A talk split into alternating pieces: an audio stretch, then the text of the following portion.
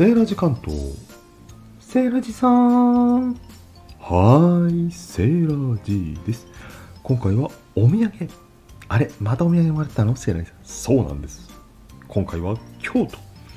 京都といえば皆さん何ですか？そう宇治茶。宇治茶は宇治茶でも和じゃないんですよ。洋菓子。京都お茶のお菓子多いですけど洋菓子って意外にないそうなんですね。今日紹介させていただくのはおこい茶パンナコッタ。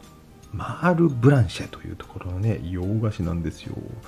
早速いただきますね。生洋ゼリーって書いてありますね。プルンプルン。うん。うん。おお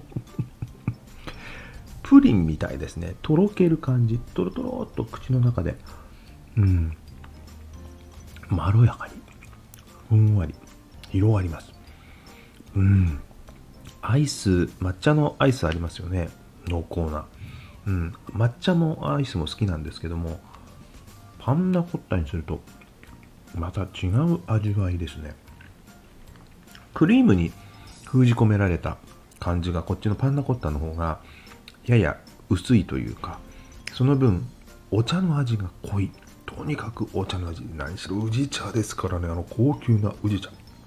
なんと白川を中心とした京都産石石臼引きの一番茶を100%ですってよ。これは本当にお茶を味わうデザートですね。うんどんどん食べちゃいますね。見た目いや実際にもそうなんですけども結構小さいんですが一口一口で結構濃いうまみが広がるので満足感高いですね。えこんなちっちゃいのっていうのが実は正直な印象でした。このお土産何がいいかって持ち運ぶ時に冷蔵がいらないんですね。ですのでおもたせにも向くというねそういう京都のお土産でした。今回紹介させていただいたのは京都はマールブランシュのおこい茶パンナコッタ。もう一つねここのお店期間限定でねすっごい写真映えするデザートも作ってるんですよ。1個1000円ぐらいするやつ。ご存知ですか？うん。夏菓子。茶の花っていうんですか？ボトルに瓶に入ってるんですけどもね。